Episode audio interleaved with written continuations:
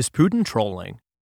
The Russian president's new list of 500 sanctioned Americans looks like a Russiagate media honey trap. Two days ago, a friend forwarded a Bloomberg article and a note. And so it begins anew. The headline, The Kremlin offers a Trump Putin ticket for 2024, suggested a third consecutive presidential election cycle draped in conspiracy theory. Do we call it a trequel? A threequel? Russiagate 3 Lie Hard with a Vengeance. The piece by Andreas Kluth, picked up by the Washington Post, begins The bizarre and unsavory strongman bromance between Vladimir Putin and Donald Trump continues. If you're a MAGA Republican and not having second thoughts by now, something's wrong with you. Normally, with these articles, you can just fill in the blanks. You put Trump and Putin are gay for each other in the lead. Throw a so division in the body somewhere.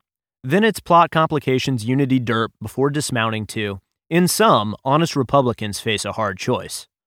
Just as they have Nathan's hot dog eating contests, media will someday have timed write Russiagate copy competitions. Maybe not on Coney Island, but Park Slope or the Vineyard. It's usually not necessary to read the middles of these stories, but this one is interesting. Kluth is spun up at new sanctions announced by Russia's foreign ministry.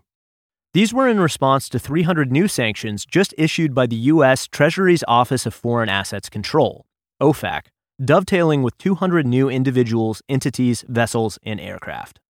The latter is sobering and includes a minister in Tatarstan overseeing child re education camps.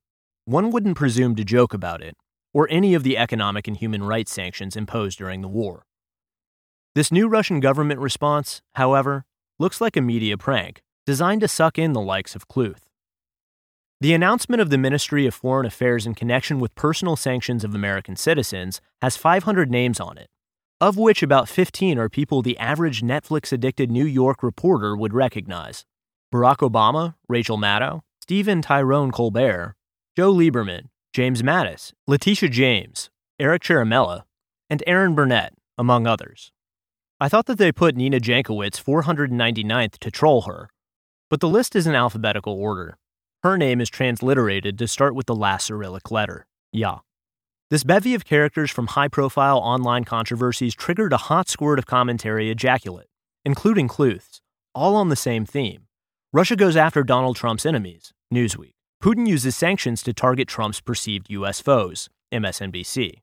Russia's latest sanctions on U.S. officials turned to Trump enemies, New York Times, and many others.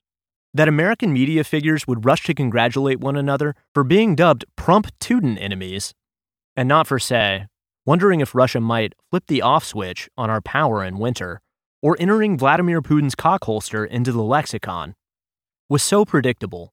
It's hard to imagine these names weren't inserted to inspire this exact press response. Equally predictable is the list inspiring a rich new round of Russiagate delusions. Remember, the Russiagate era inspired a new genre of reporting, sanctioned by the ostensibly most reputable news organizations, called reading between the lines. Mueller appears after something really big, reading between the lines in advance of the special counsel's report. Kluth's piece, a thriller built on the characters not on the list, is in the tradition. The Russian president is once again signaling to Trump and the Tucker Carlson wing of the Republican Party that they should make common cause. Your enemies are my enemies. Putin is vibing. And of course, he'd quite appreciate Trump for returning that favor if he gets back into the White House, and even if he doesn't. But what message was Putin signaling, if not a coded message of solidarity? I read the list out of curiosity. About a third of the way through, I started laughing, involuntarily. Interspersed between the handful of nutty media personalities was a long list of less celebrated people and organizations. See if you pick up the theme. Bruce Adams and Megan Anderson, Executive Vice Presidents, In-Q-Tel. George Hoyem, Executive Vice President for Investments, In-Q-Tel. Christopher Darby, CEO, In-Q-Tel. Michael Hayden, former CIA and NSA head. David Marlowe, Assistant Director, CIA. Dustin Gard-Weiss, Deputy Director for National Intelligence, ODNI.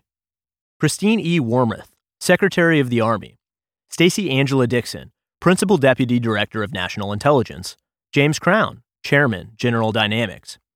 Anne Neuberger, Deputy National Security Advisor for Cyber Technology. Shane Eddy, President, Pratt and Whitney. Paul Abbott, Deputy Thanks for listening to the free version of this article.